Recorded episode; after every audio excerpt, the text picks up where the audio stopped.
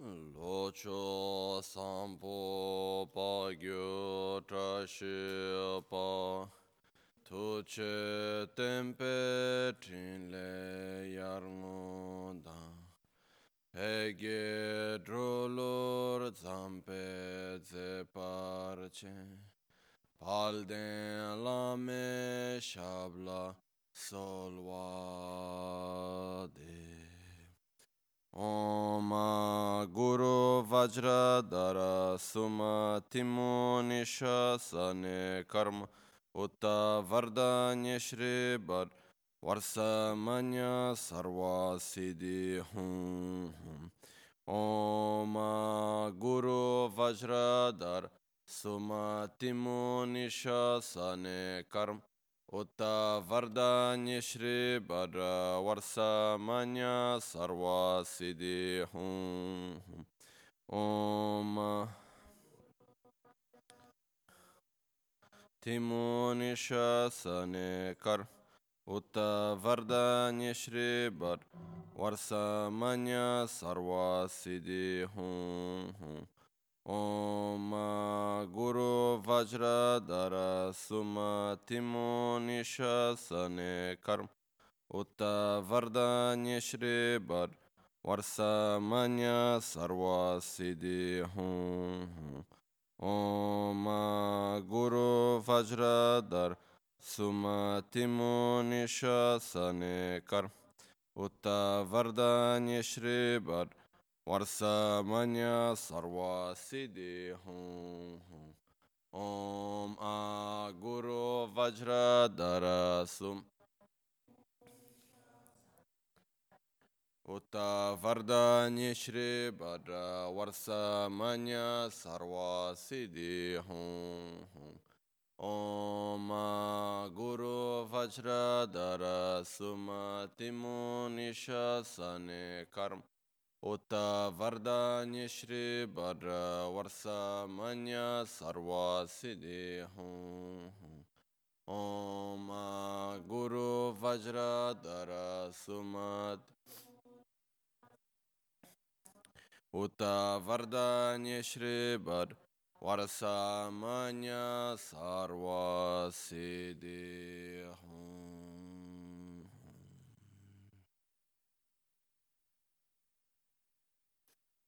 Dhāgī chēcū lāma tūcē chēn yamdā dālā tūcē sikṣu sō Gēbē shēsān dālā tēndu sō Uyōng sōnggī nāwā tsēdu sō Tsēcī nīngnē sōwā dēbē tsē Dēcēn korlō wēsū lēkshū nē Ilā sāmbē dēdēn mā lēpā Gēmē lhūnggī drupra jīnggī lōm Sonyi sodan dikdun shakpe tse dungi namke yinsu lekshu ne. Labchen tsonyi yonsu tsokpa dan cheran yedun changwara jingi lo.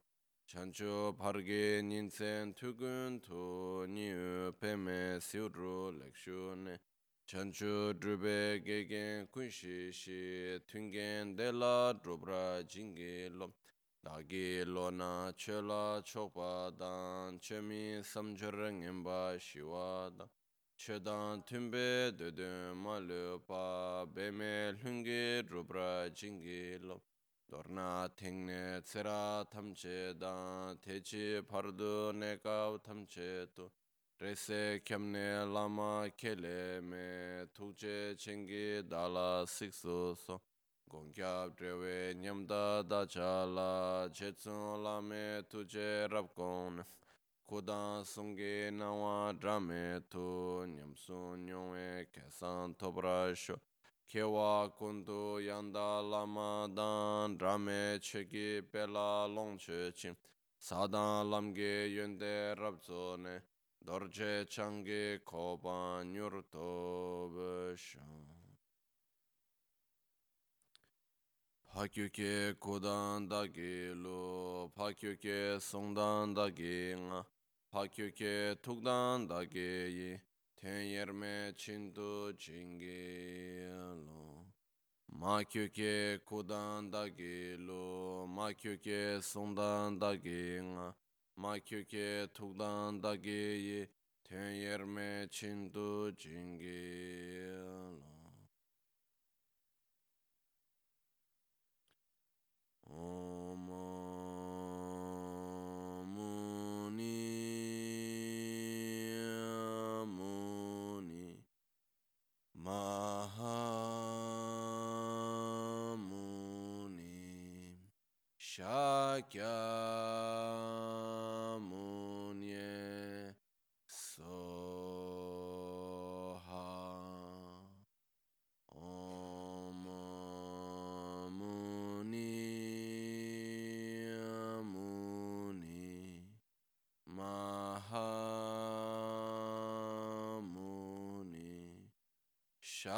Shakya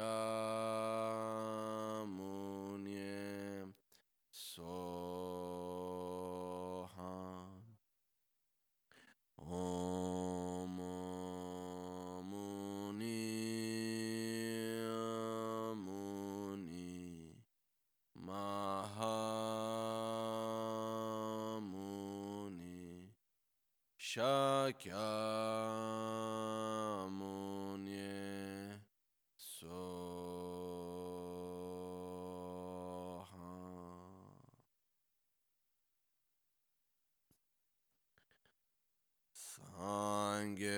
Chedan tsoge chonamla chancho pardo dani kyapsuchi dagi jinso gibe sonamgi. Trola penchire sangye druparesho Sangye chedan tsoge chonamla chancho pardo dani kyapsuchi dagi jinso gibe sonamgi rola penchire sangye druparash. Sangye chedan tsoge chonamla. Chancho bardo dani kyapsuchi. Dagi jinso gibe sonamgi. Rola penchire sangye druparash. In the Buddha, Dharma, and Sangha, I take refuge unto enlightenment. Through the practice of generosity and the other perfections, may I attain Buddhahood for the benefit of all sentient beings.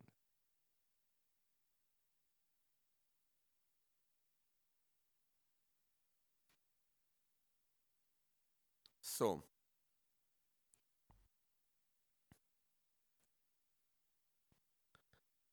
the beginning of the path, the beginning of the spiritual path, is to rely correctly upon a spiritual master.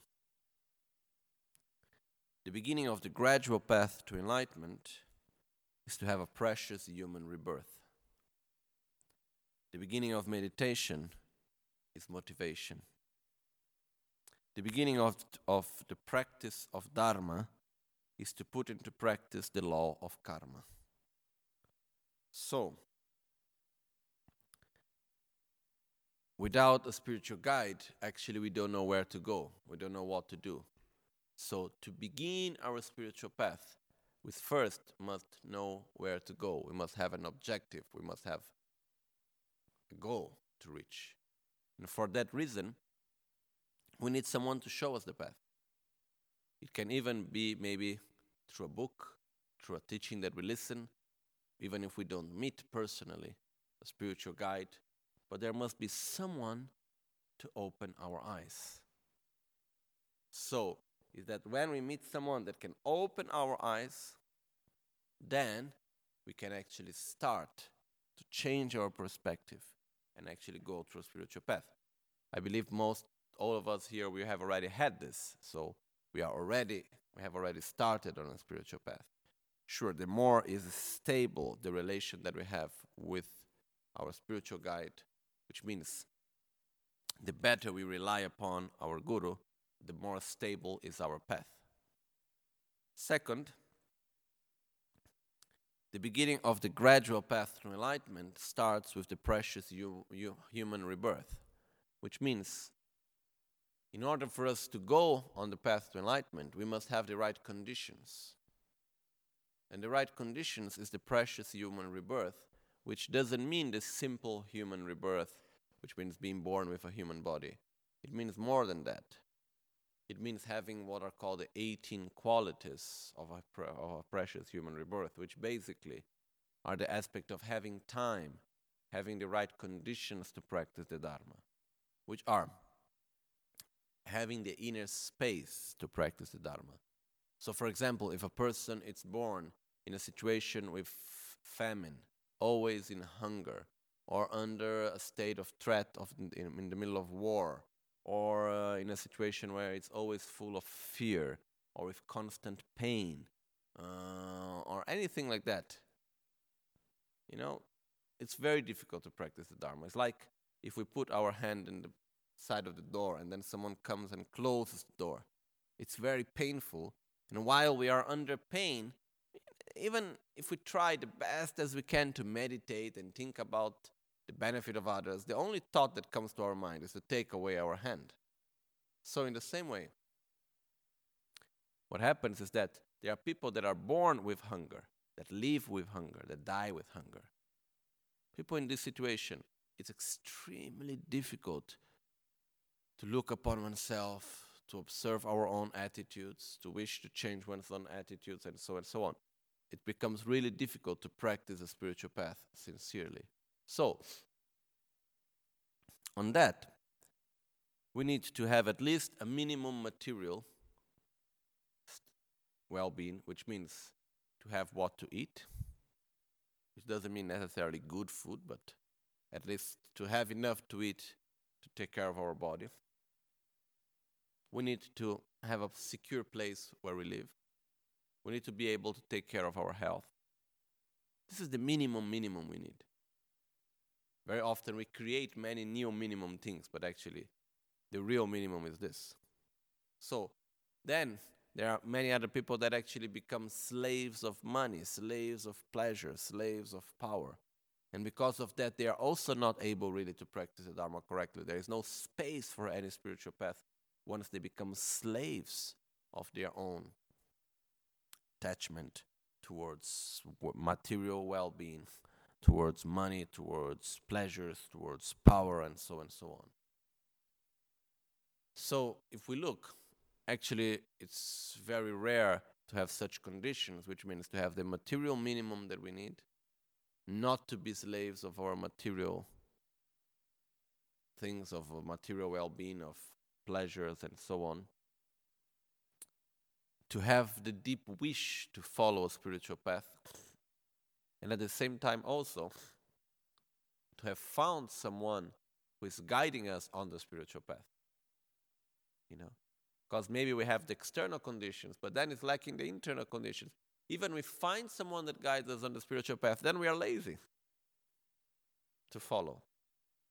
So to have the right conditions also we need the inner conditions of determination and effort and faith and so and so on so once we have all the right conditions, at that point it means that actually we can start the gradual path to enlightenment. We can follow the gradual path to enlightenment. And very often we say, oh, we don't have time. Time is something that we make. You know, we all have 24 hours a day. It's just a matter of how we want to use it.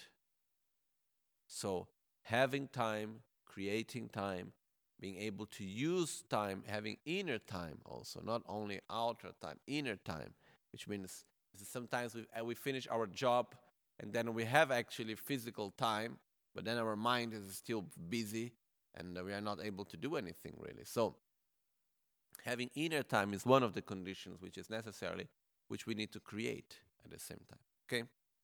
So,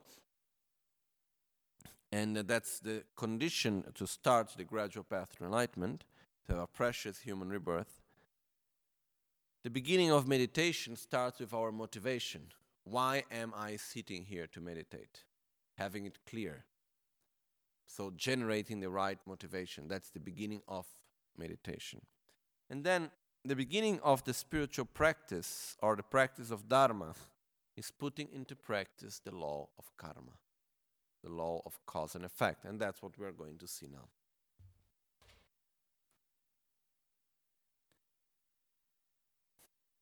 So, when we actually go to see karma,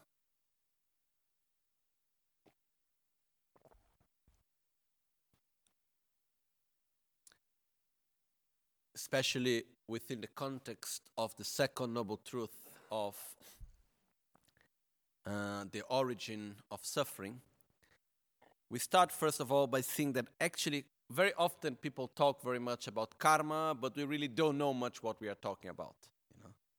So, what actually is karma?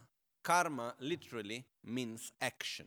You know, for many Tibetans, if you say karma, they have no idea what you are talking about.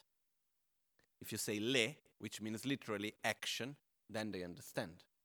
So, karma is a Sanskrit word for action. You know, karma yoga, the yoga of action.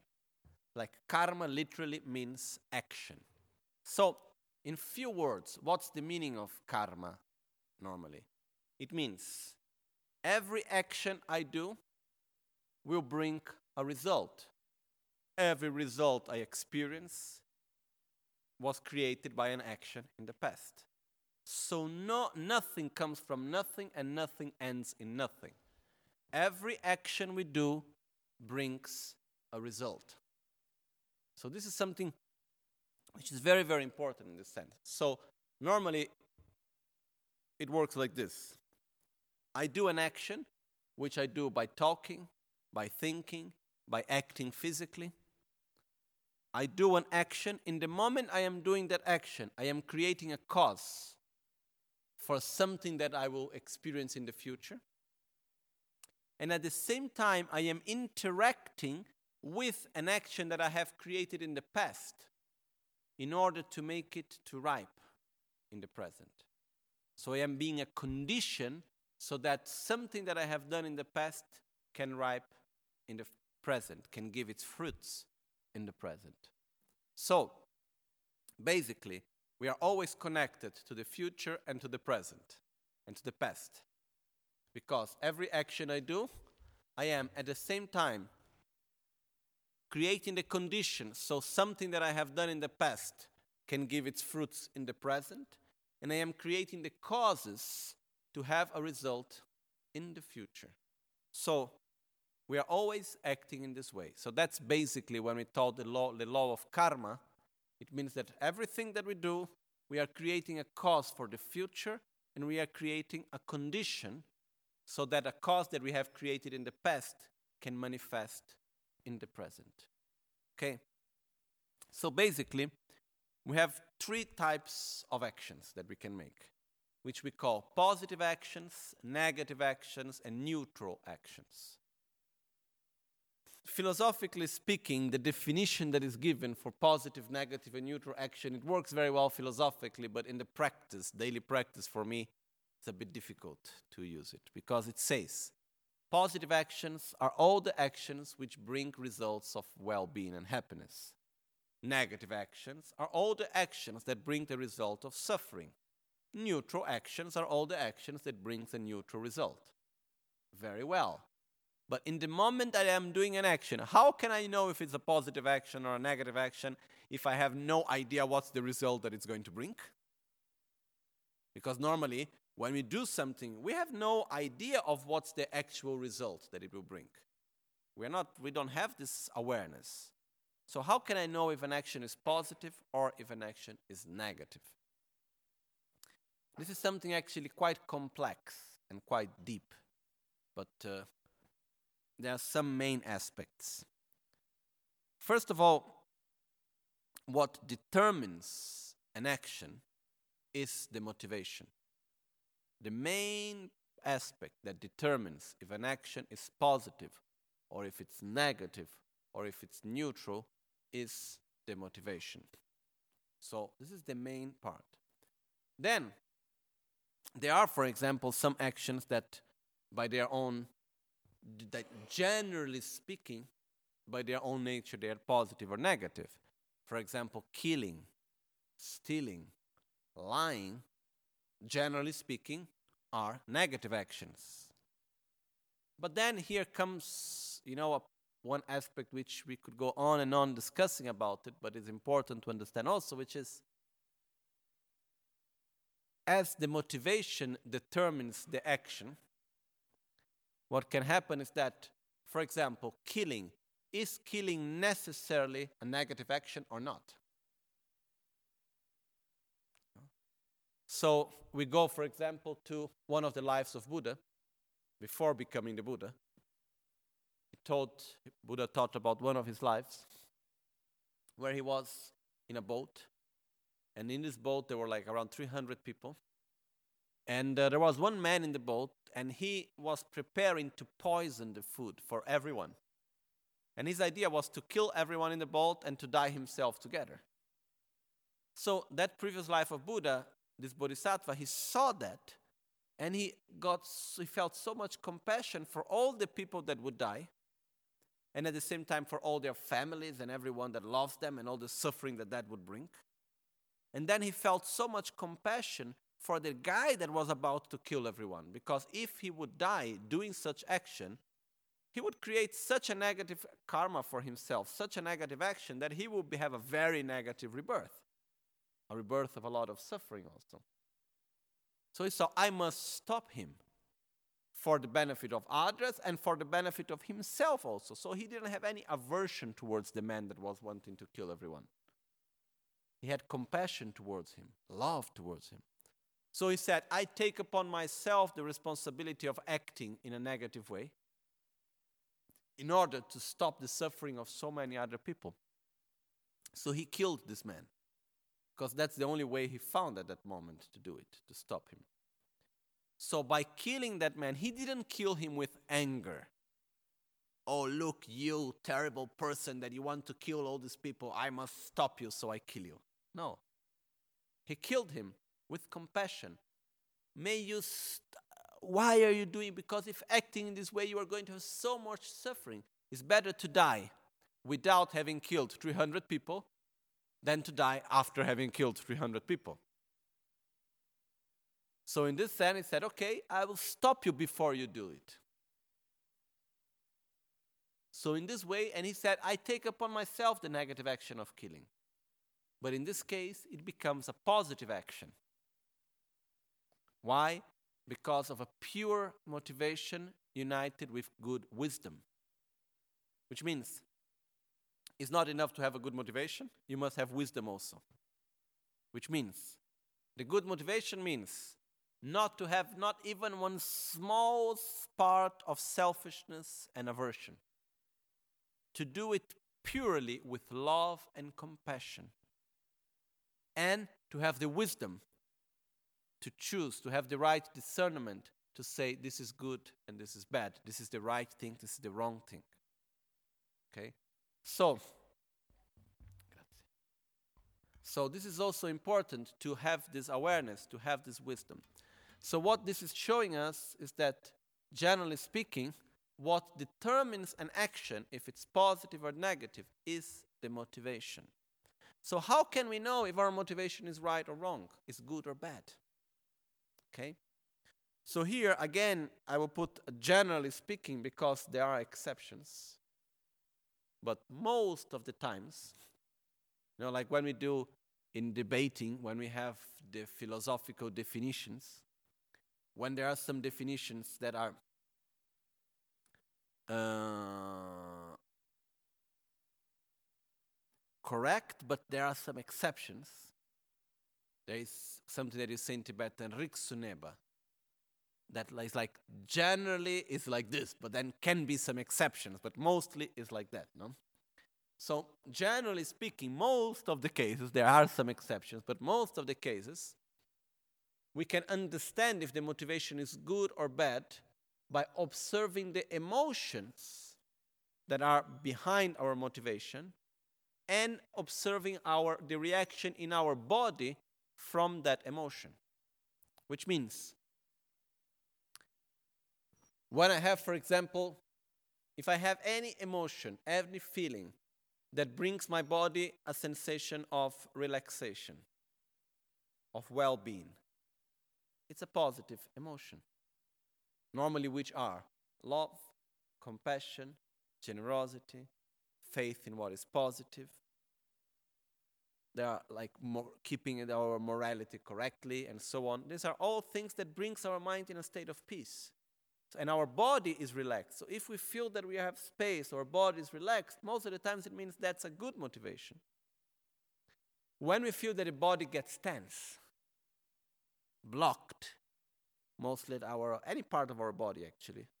This means we are acting out of anger, jealousy, envy, hatred, aversion, uh, attachment, insatisfaction, and so on. And these are negative emotions. Okay? So, in other words, positive actions are all the actions that are done with love, compassion, wisdom, generosity, humility, um, pure morality, concentration in what is positive. While on the other side, negative actions are all the actions that are done with aversion, anger, hatred, jealousy, envy, miserliness, uh, pride, arrogance, and so on. Okay? So it's important for us to see what is the motivation. So by understanding the motivation, we can understand the direction of our action. For me, it's like doing an action, it can be of body, speech, or mind. It's like pulling an arrow with a bow, a bow with an arrow. So I'm going to pull the bow with an arrow, and at that moment, the motivation is the direction that I will give to it. You know, I can do the exactly same action. I can, same this, I can say the same words. I can do the same action.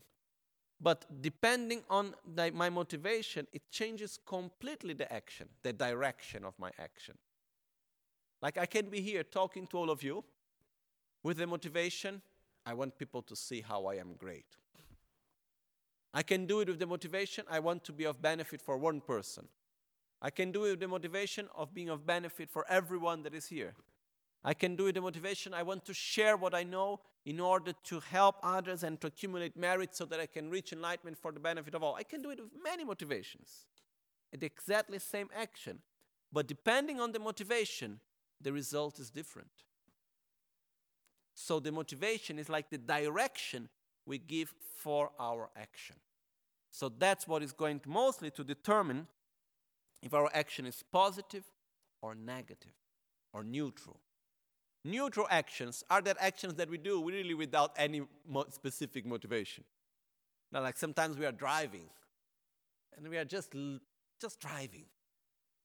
We're not driving for any specific reason because we want to do harm or because we want to do good or we are not thinking about anything specifically, we're simply driving. Or we can do so many other jobs like this, you know, like uh, maybe we are cooking, maybe we are cleaning, maybe we are doing daily actions without a specific motivation. These are neutral actions. Okay? So basically, we have these three types of actions positive, negative, and neutral. Then we also have these three actions they can be of body, speech, and mind. Ah, one other thing also important is that these actions themselves, they can be actually, one important thing is that yes, the motivation is what determines an action, but it's not because I don't have the motivation that I necessarily I am not responsible for an action. For example, I am in a house, a small apartment in the 10th floor.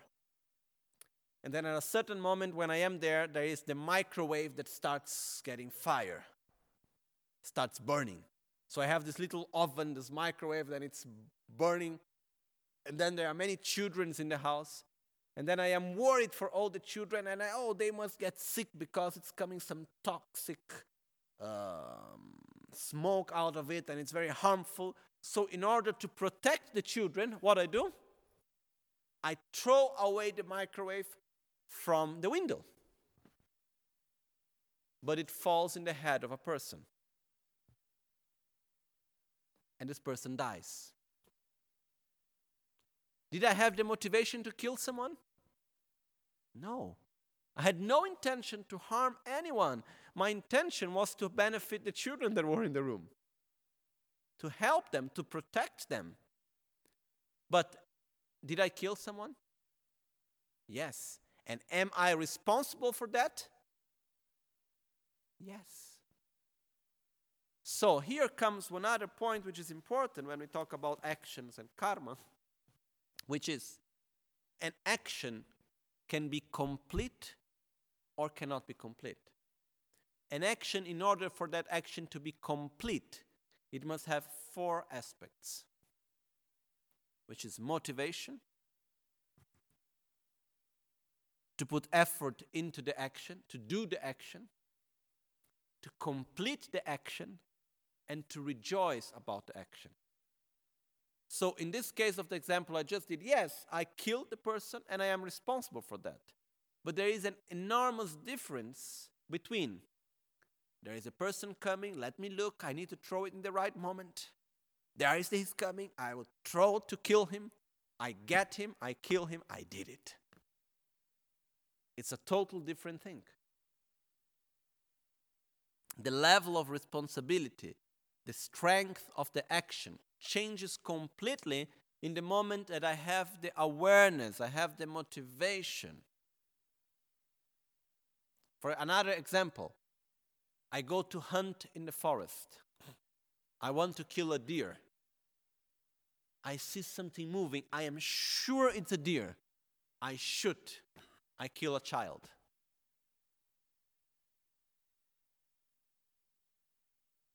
Did I have the motivation to kill a, ch- a child? No. Did I kill him? Yes. Did I did the action to kill? Yes. But my motivation was not to kill a child, was to kill a deer. So the action of killing a child was done. I am responsible for that, but it's not complete because I didn't have the motivation and I didn't have I didn't rejoice about it. But still it's an action to which I am responsible.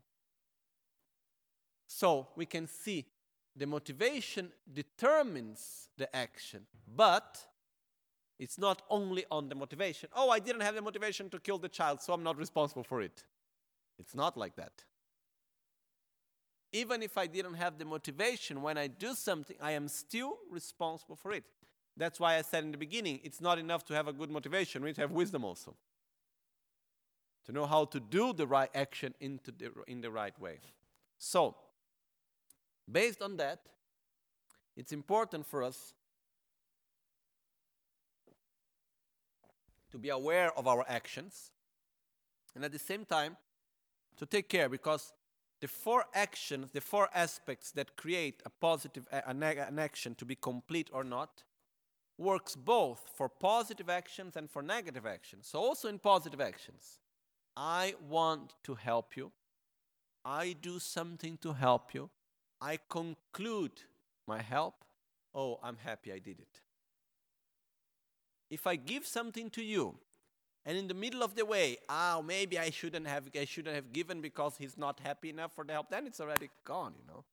The action is not complete. So always complete an action. Motivation, doing the action, completing the action, and finally rejoicing about the action. And when we see that we have started doing an action and we see that it's wrong, maybe we had the motivation, maybe we start doing, at least do not complete and do not rejoice. And when we have completed it and we saw that was wrong, at least do not rejoice. No? For negative ones. For positive, we must complete the cycle. For negative, we need to try to cut the cycle. All actions can be of body, speech, or mind. Actions of body are the actions we do physically, like killing and stealing, negative side giving and helping physically, positive side. Actions of speech, speaking. And actions of mind, thinking. So, from all this, the most important and the stronger of all are the actions of mind. Because the actions of mind are the ones that are going to determine the actions of speech and the actions of body. And every small thought we have, it's important in our life. Like the example I've given many times. If today comes someone to you, even though it, if I say maybe the specific context is even stronger, but if someone who is just a friend comes by and starts talking to us bad about Devadatta, we have never met Devadatta, we don't know who he is. But it comes, oh, you know, I met Devadatta and he was such a terrible person he treated me so badly and he's so selfish and he's acting in such a negative way. He did this and he did that and talks badly about Devadatta. Then, after, I don't know, 20 years, we come to meet Devadatta. Do we have any preconcept on Devadatta or not? For these two minutes that I listened from someone, yes. So we can see how actually every word we say, every word we listen, has a very strong power. And maybe the person that is coming to me today to complain about Devadatta was simply upset because of something else, and he had a vision, and he may be lying to us about Devadatta. And because of that, we will have a preconcept negatively, and we will do something negative in the future, and everything is connected. So, every word we say, every thought we have, every action we do determines our own present and future. So, it's very important to be careful in this sense, to take care of our actions. Remember that. And when we talk about the actions of body and speech, they exist because when I say something, I am responsible for the words that come out of my mouth. When I do something physically, I am responsible for the action that I am doing. But at the same time, the main aspect that determines it is the actual motivation. So the action ultimately is in the mind. It's called the aspiration. It's called the mental factor called dumpa in Tibetan, which is the intention, why I do something. So it's very important to have a clear motivation. Secondly, how does the karma manifest? How does our the actions manifest in our life? The actions manifest actually through our sensations, which are basically sensation of pleasure and sensation of suffering. So every sensation of pleasure we have is the result of a positive action. Every, sens- every sensation of suffering we have is a result of a negative action. So even if we see what's the basic aspect through which, we, through which we judge if something is good or bad? The sensation we have out of it. If that experience, that contact brings us a sensation of pleasure, it's positive. If that contact, that experience brings us a sensation of suffering, that's negative. That's where true our karma manifests. Okay? Another point which is, okay, important. The karma has four aspects. The four aspects of karma are first of all, is the aspect of the certainty of action, which means every action we'll do will have a result. And the result is coherent. Positive action, positive result. Negative action, negative result. Simple as that. Second aspect, the increasing of the action. When we do an action, if we do not stop it by any means, it will grow in time. So I do one small action, I can have a big result.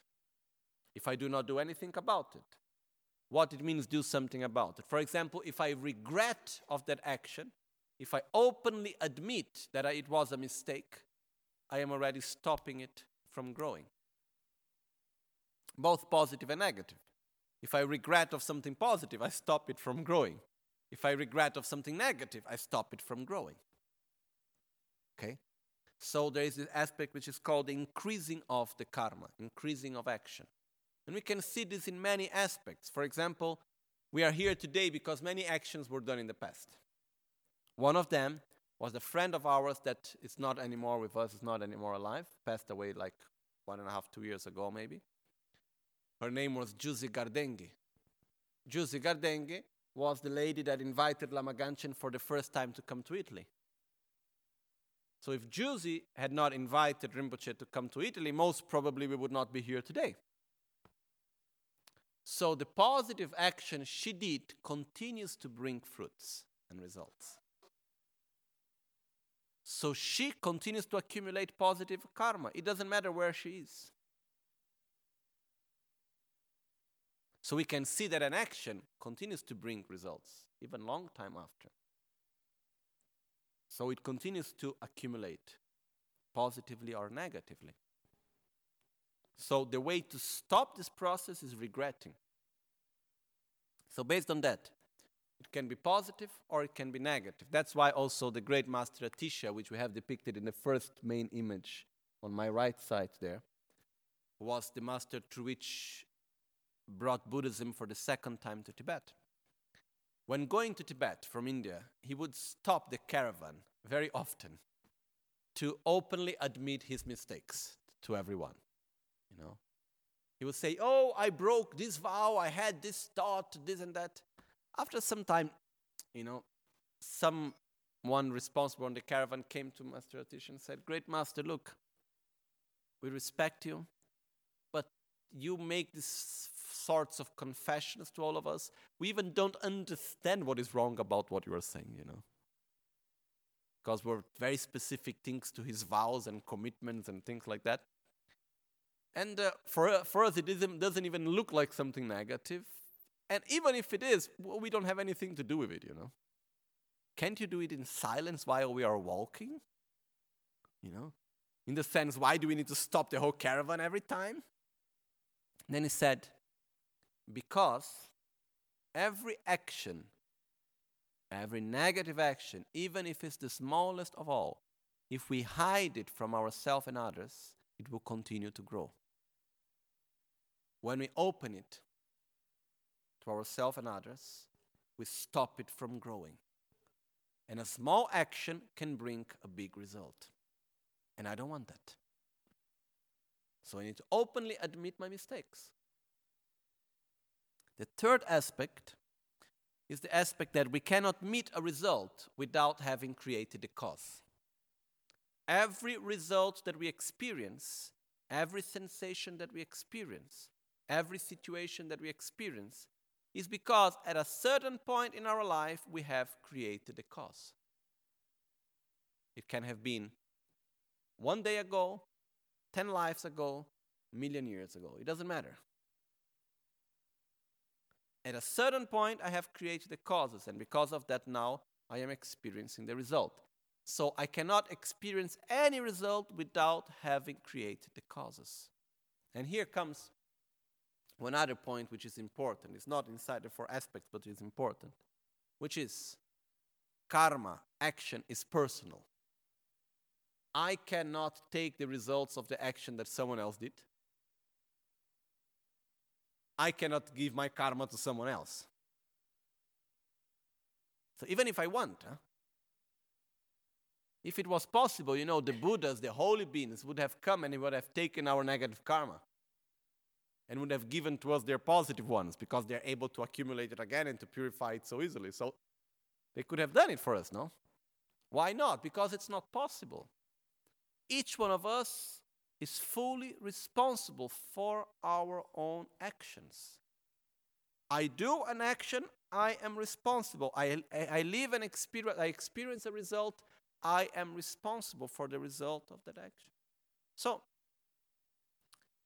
it's very clear in this sense. So we cannot take upon ourselves actions that other did. We cannot give our actions to someone else. Okay? It's like mm, it's like if we could say we have private accounts in the bank, you know, and we can only use for ourselves. We cannot give our money to someone else. We cannot transfer from one account to the other. We can only use for ourselves. And if, if I buy something, it's because I had the money to buy it. If, if arrives a bill, it's because I used something. No? Karma in Slamaganji says, one time, remember, he was saying, it's very similar. When Rinpoche started coming to the West, he always liked and continued liking very much to use the phone because he can connect people around the whole world. No? So he used to say, karma is very similar to the telephone bill, no? using the telephone. You talk, you talk, you talk, you talk, you talk, you talk. By the end of the month or two months, you get the bill. And every second you use the phone, it's there. You pay for it. So even you are not paying right away, after some time you pay for it. Similar to that, you do something, after some time you pay for it. You create the causes, you have the result. You create the positive causes, you have the merits for pleasure, for satisfaction. You create negative actions, we have the result of suffering. That's basically how it is. And the last aspect, which is called the non uh, rovinarsi, how do you say it in English? Is the non uh, spoiling of the karma.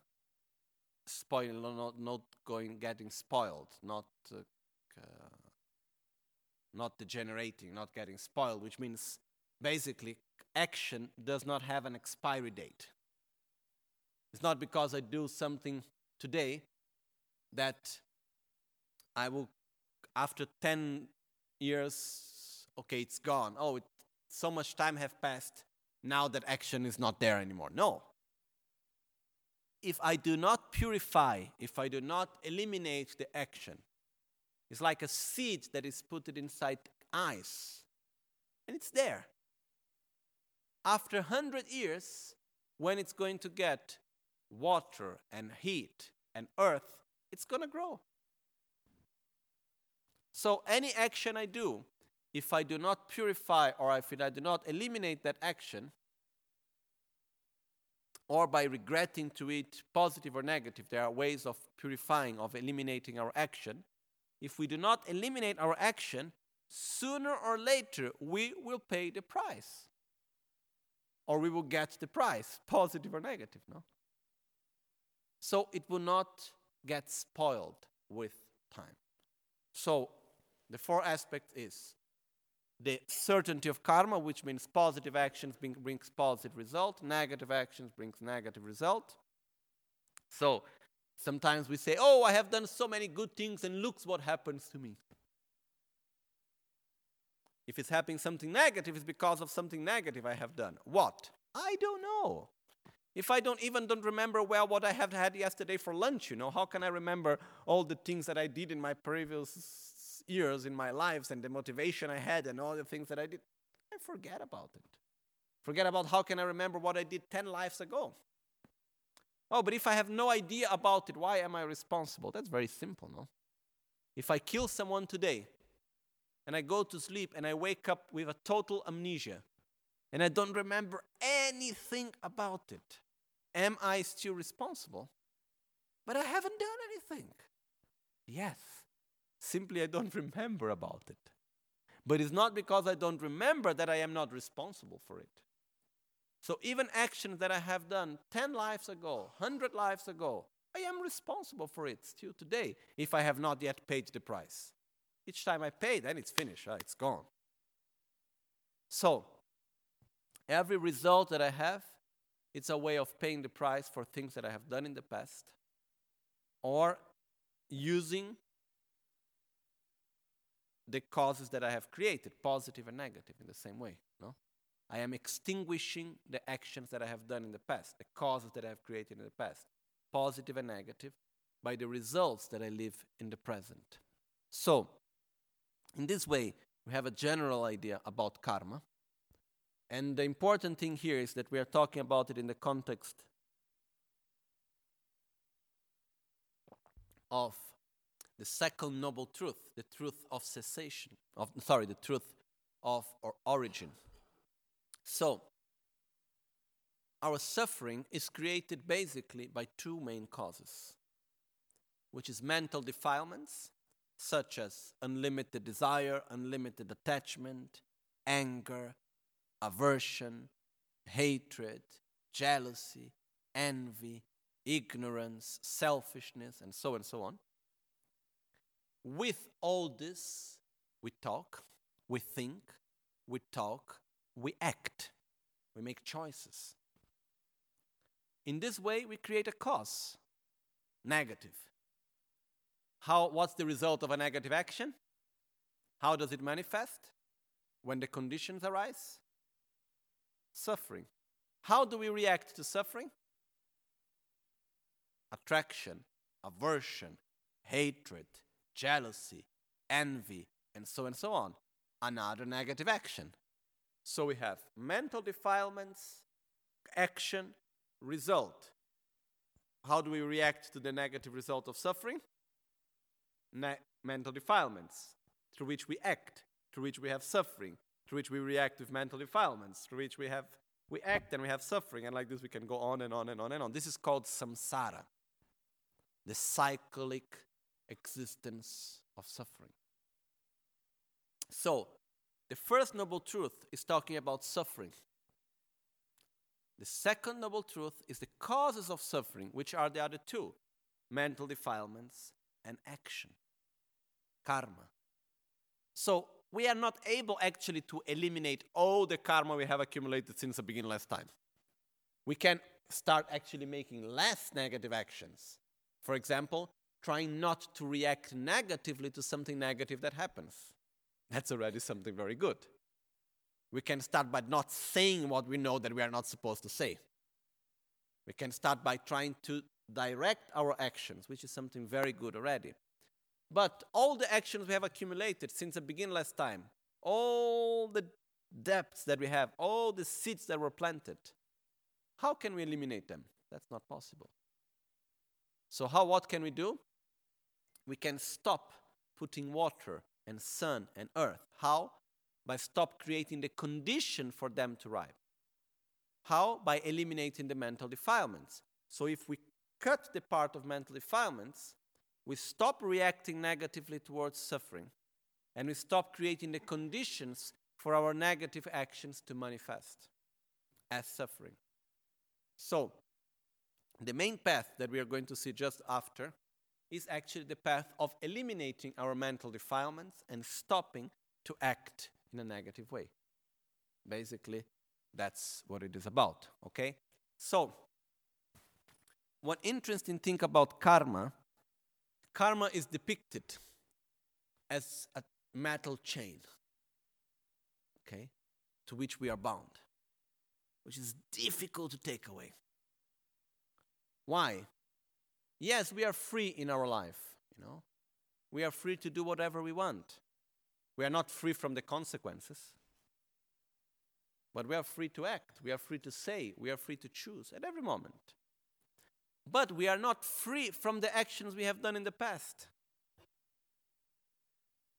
We are not free from everything we saw, everything we said, everything we did, everything we listened, from all the experience we have had in the past.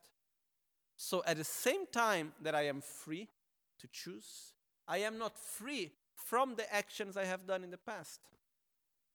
That's why karma is difficult to take away because very often, like, we want to go beyond something, but we are still bound to all the debts we have created in the past.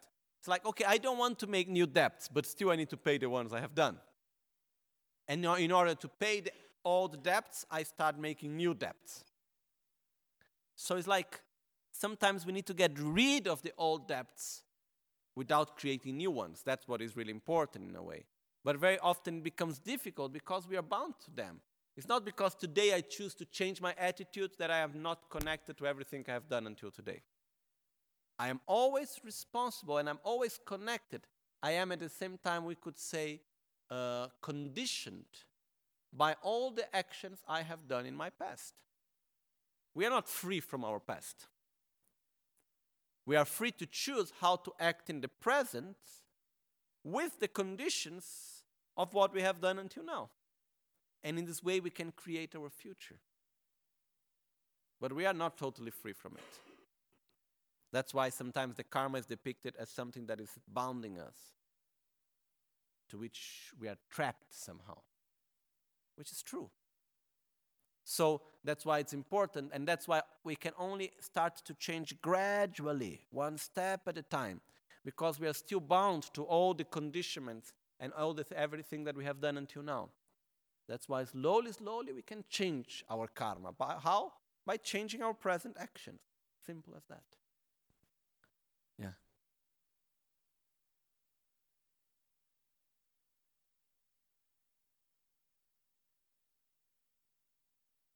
Oh, yes, yes, sorry.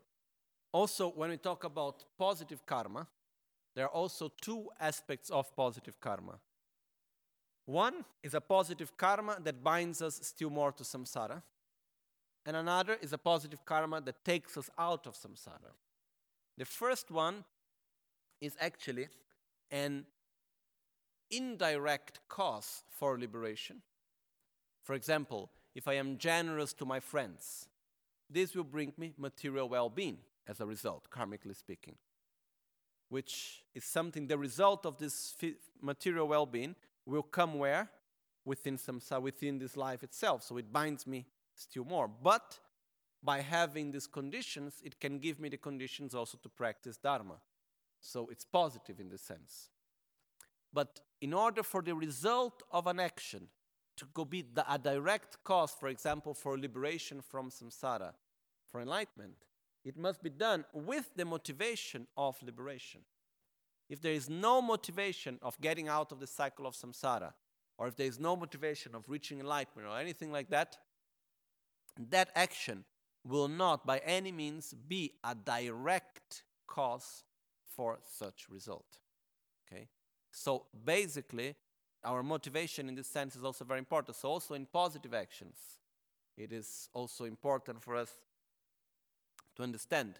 If I want to get, for example, free of the cycle of suffering or to reach enlightenment, the motivation of renunciation or bodhicitta is extremely necessary because it means to direct our mind in that way. Otherwise, the result will not come in that direction.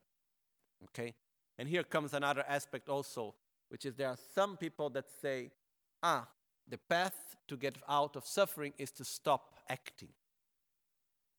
Because positive actions and negative actions bind me to samsara anyhow. What in Buddhism says not is not stop acting. First of all, it's not possible because whenever we talk, we act.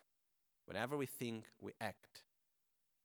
But what is possible to do is to cut our mental defilements, such as ignorance, attachment, desire, hatred, and so on. And by that, we stop the cycle of suffering and we stop accumulating karma in the sense of actions that bind us to samsara. Okay? So, this is another aspect which is also important. Just to conclude, the aspect of karma,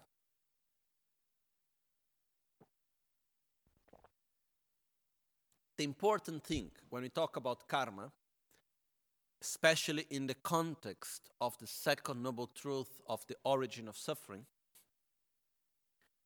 is for us to understand that if we want to get out of the cycle of suffering, we need to change our actions. That's also an important aspect.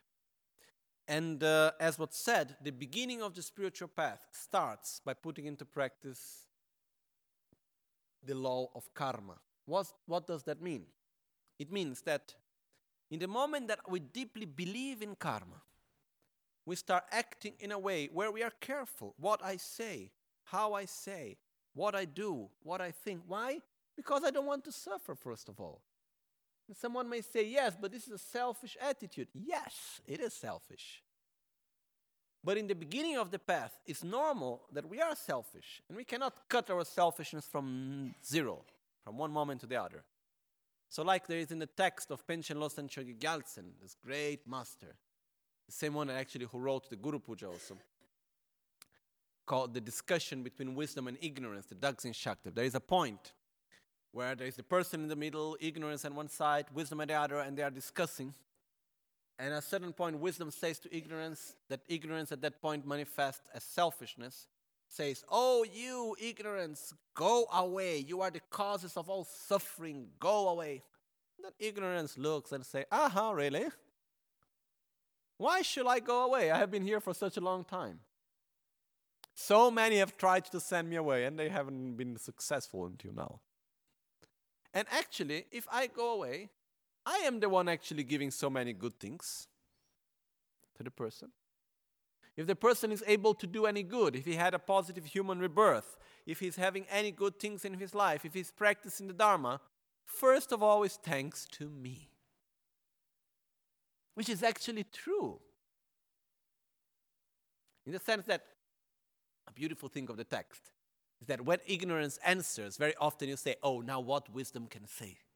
And then wisdom always have a final answer, which is beautiful. But the point is that we look at that and we say, okay, but it's true that in the beginning of our path, we act out of selfishness. I don't want to suffer. So better I stop acting with anger, jealousy, pride, miserliness, and so on. Why? Because I don't want to suffer. The second step after that is to understand that selfishly speaking, it's better to be altruistic. So I get to a point where I really eliminate selfishness and I start to generate a pure love and compassion towards others. This is a very important part of the path. But in the beginning, we start changing our attitude out of our own selfishness, out of thinking of our own well being. So when we start putting the law of karma into practice, it's also because, let's call, a selfish attitude, which is okay.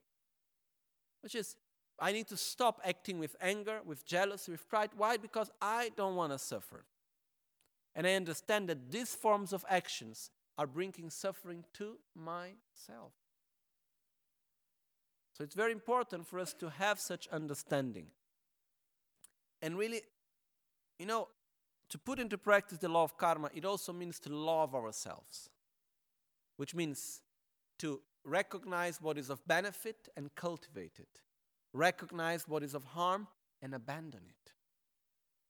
That's very important for us. So that's the main part when we say put it in, put into practice the law of karma which means recognize what is suffering, recognize the causes of suffering, and abandon them. Why? Because I don't want to suffer. No? We cannot say, I believe in karma. When something good happens, we say, oh, look what good karma I have. When something negative happens, we are right away ready to point the finger towards someone and say, oh, look, that stupid guy, he makes me suffer. It doesn't work in this way. If I really believe in the law of karma and I live by its principles, it means everything good that happens is thanks to the positive actions that I've done, so better I accumulate more. Anything negative that happens is because I have done negative actions, so better I stop doing them. Simple as that. So that's which we should really try to bring it into practice, recognize what are the actions that harm ourselves and others, and abandon it. What are the actions that brings well-being and cultivate them without excuses. Basically, that's it. Okay? So let's just conclude the as the how to say the second noble truth of origin, going to see the four aspects of it. So, just to conclude the second noble truth of origin, we go to see then what is called the four aspects of the first noble truth of origin, which are basically we have four aspects that need to be abandoned and four aspects that need to be cultivated, that need to be understood about it, okay? So, the fourth that we need to be abandoned is dunga zimpa, to grasp, to perceive suffering, to grasp at suffering as having no causes. Okay? Like we suffer, and how do we react of it? We want to eliminate it.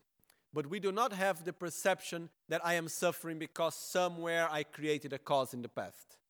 We simply are suffering because we are suffering and there is a condition that we see as the cause and we want to eliminate it. But we don't have this perception that I create the cause in the past, that because of that I am having the experience in the present. Second, to hold, to apprehend that suffering is created by one main original cause, by one only cause. So it's like to say, oh, there have been an original sin. I'm not talking about anything about the concept of original sin in the Christian tradition, okay? Nothing to do with that. I don't have no enough knowledge and understanding of the Christian tradition itself to make this relation. What I'm saying is like believing that there is an original cause that was done there somewhere by someone, and because of that, we all need to suffer. Okay? That's the second wrong view. The third wrong view is said, Wangjo sogi lo shengi ngondu tangne chebarzimpan. To hold that the suffering is created by the intention of someone else. Basically, a wrong understanding of God, where we think that God is someone, somewhere, And here, you know, the word God is a very difficult word because it can have many different ways of seeing. Sometimes people come to me and say, Do you believe in God? And then I ask them, Tell me what God it is. And then I can tell you if I believe or not. And most of the times, people have different explanations. Some explanations I share them by calling it in a different way, other explanations I don't. So it depends on how it's seen because I I'm not entering into that right now. But the point is that when we believe that our suffering has nothing to do with our own actions, but is created by someone that wakes up in the morning with a, one idea and makes us suffer, okay? That is, it doesn't depend on my actions, the suffering depends on the choice of someone else. That's a wrong view, also. And uh, the fourth way is called Ranshintal and Zimpa. He's holding that suffering, it's in its nature, the causes of suffering are on its own nature permanent, but momentarily in movement. This is a specific philosophical view of one of the Indian schools in the time of Buddha. If I am not wrong, of the Samkhya school, which basically is the view like, okay, there is a primordial permanent cause of suffering, but momentarily it manifests maybe through anger or jealousy and so on and so on. But there is an original permanent cause of suffering. So here we have four antidotes, which are Gyu Kunjun Rabke Ken. The origin of suffering is cause, Gyu, because it's the root of its own result, which is suffering, which is an it's opposite to the fact of seeing that suffering comes without cause. So the origin, which is mental defilements and actions, are causes for sufferings. It will bring suffering. Second, kunjun are the origin because it creates suffering constantly, which is the opposite to the idea that all suffering comes from one only primordial cause. So, at each time that we are acting with anger, jealousy, pride, miserliness, attachment, and so on, we are creating new causes for more suffering. So that's why it's the origin. It's something that is constantly movement in this way. Third, rapke, which is, is an endless process of production. Rap means strong, ke means to be produced, to be born, which means it's like suffering is constantly being generated by our own mental defilements and actions that we do by them, which is the opposite to the idea that suffering is created by someone external. Instead, the manifestation of suffering, it's a manifestation of our own actions of some that do, and they manifest with strength and constantly. It's not some that sometimes manifest, sometimes don't. At all time, you know, every day we have manifestations of our own actions. And the fourth is called kin, condition, because every action that we do is also a condition in order to manifest the causes that we have created in the past. And because of that, it's not permanent originally and momentarily in movement it's constantly in movement. I create an action which is a condition for the past action to manifest and a cause for the future result to manifest. Okay? So basically, it's the important thing to understand that mental defilements and actions done by them are the actual causes of our suffering. There is nothing else. There is no one to blame other than our own mental defilements and our actions. There is no, there is no such thing as, how to say, uh, being condemned forever because it's on our own nature to suffer. That would be an original cause of suffering, for example. See? If we think, oh, it's in our own nature as human beings we are condemned to suffer, this means we believe there is an original cause of suffering that has nothing to do with me. No, Suffering is a momentary condition which is created by mental defilements and actions done by them. Okay? It's quite clear, no? Then, from this actually can come a question which is quite important, and from that we enter into the next noble truth. Okay, first we, we start the next one first. So I've just first I put the question in English, then I we go. The question is So, if it's not in my nature to suffer, have I ever been in a moment without suffering before in the past and without the causes of suffering? That's a question that comes, no? So, when we talk about the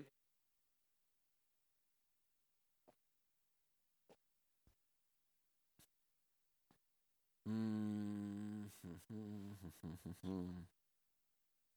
okay, just we start quick in English. When we talk about the fourth, the third noble truth, the truth of cessation, is a very, very, very important aspect of the Four Noble Truth. I think we cannot say it's the most important, but very often it's not given so much importance to it, but actually it is essential. Because it's like when I go to a doctor, I can have very clear knowledge about my sickness. I can want very much to abandon the causes. But if I do not believe in my own ability to get cured, I will never put the necessary effort to get cured. I will just remain in that state. So, one very important aspect in Buddha's teachings is to believe in our own potential, to believe in our own ability to reach enlightenment, to get out of the cycle of suffering. That's a very important aspect. So, the question that was done before is okay, is it possible to get free from suffering? Because if my nature is pure, how come now I am in this situation of ignorance? Have I always been in such way? When did, when did all of this start? No. So, many of us have, may have heard the fact that we have a pure nature, Buddha nature. Some people even say, oh, we are all Buddhas, but actually we don't know. I'm not sure about that because if we were a Buddha without knowing it, it would mean we would be a very ignorant Buddha. The point here is that are we ignorant? Yes. Since when? Since the beginless time. So, this means that my nature is to be ignorant? No. How come? Because my own ignorance is interdependent. It doesn't exist in an inherently existing form. My own anger, jealousy, pride are always also interdependent. And so, by interacting in a different way, it's possible to change it. My own self is interdependent. So, by depending on the actions I do, the thoughts I have, the words I say, the words I listen, and so on and so on, I change. So, going directly to the point is first of all, the process of eliminating suffering is a gradual path. Second, is it possible to make ourselves to have less anger?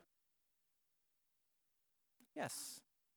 Is it possible to, dimin- to make our desire, unlimited attachment smaller? Yes. Is it possible to love one person more? To develop more generosity? Yes. All of this takes effort, but it's possible. So, what's the limit of eliminating anger? When there is no more anger. What's the limit of developing love? When we have developed an unconditional love that goes beyond the I and the my. So, is it possible to learn something new, to have a new awareness, a new perception, and to make our ignorance smaller? Yes. What's the limit of that? Eliminating completely ignorance. That's why it's possible to get out of the cycle of suffering. Have we ever been out of the cycle of suffering? No. So then, what is our pure nature? Our pure nature is the fact that our mind and our self are interdependent. We lack, to be philosophically correct, the pure nature of our self is the lack of inherent existence of our own mind. Which means we do not exist inherently as ignorant, selfish, infantile, coward beings. Since how long have I been ignorant and selfish and coward and childish? Since the beginning last time. Is it possible to change? Yes. How? By creating, by meeting with a spiritual guide that can show me the correct path, by changing slowly my own attitudes, and by creating a positive interdependence that makes my anger, my jealousy, my pride, my ignorance smaller, smaller, smaller, that develops love, compassion, patience, wisdom. And so, by that, gradually, I can get free from the cycle of suffering. So, our true, pure nature is the fact that our nature of our mind is that we are uh, free from inherent existence. We lack inherent existence. We are interdependent. What's the ultimate nature of the mind of a Buddha? It's interdependent. What's the ultimate nature of my mind? It's interdependent. It lacks inherent existence. That's why I have Buddha's nature. The nature of Buddha's mind and the nature of my mind are exactly the same. Are free of being inherently existent, are interdependent. So, that's actually what gives the possibility for me to change myself. That's what gives the possibility for me to reach the state of enlightenment. Okay? So, this is something very, very important. It's not so easy in the sense that to understand it deeply, we need to have a better understanding about the correct view of reality and so on. But the important thing is to understand that our mind and our self depends on causes and conditions. It's interdependent in all levels. And by changing the interaction, we change the mind, we change ourselves. And by that, it's possible gradually to develop and to grow from life to life. You know, we are all born with qualities and defects. If we look a small child and we look this child to grow, when he becomes an adult, we see we will find qualities and defects that this person has since was a small child. If we look deep within ourselves, we will see in our own self aspects of our mind that are like this since we were born. This means we bring them from life to life. And this is also the hope that it's possible to go on this path. So we shouldn't we should not have the expectation I will reach enlightenment in one week, you know. I will reach enlightenment in three days, in three months, in one year, in 10 years, in 15 years. It's a process that takes long time, but it's gradual and possible. And someone may say, oh, but that's too long. What other choice do we have? To stay for that same long for the same long time suffering more and more? Instead, it's better to do the opposite, no? To cultivate the causes to get out of the cycle of suffering, which is possible why? Because our mind, our self, is interdependent. We lack inherent existence. We do not exist as an ignorant, suffering being from our own ultimate nature. Then here comes the next question how to do it? And here comes the fourth noble truth the truth of the path. The path is a process of inner development of our stages of consciousness. The teachings are the ones showing the path. The actual path is an inner process of growth. That's why we say in Tibet that in the context of the fourth noble truth, we say, Lam yeshe kempa ngontok yum tunchik, which means path, wisdom, awareness, mother are synonymous in this context. We will see this after lunch, okay? But the important thing here for us is to understand it is possible for us to get out of the cycle of suffering. It's not such a dream or something far away. It is in every day of our life. Every time that we are able to make our anger smaller and to make our wisdom bigger and to love more, we are getting more near to the state of enlightenment. Every time we accumulate merit with this motivation, we are getting more near. It's a gradual path that very often is no, it may look like a mountain that we are going up, but we don't know where the mountain ends. And when we get to the end, is almost we are, then we feel then we can see the end somehow, you know. So it may look infinite, but it's not. It's a gradual path, slowly, slowly, day by day. And it's very, very important. The same way that we need to have faith in Buddha, we must have faith in ourselves. We must believe, I am able. We should not create a dependence. Taking refuge in Buddha is not, oh, Buddha, I take refuge in you. Please do whatever you like to do with me.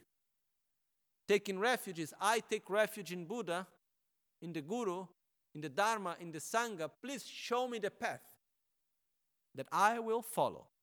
You know, the Guru can come, can push us, can pull us, can make us, how to say, uh, soletico, can tickle us to try to make us move faster, can sing a nice song to try to make us move.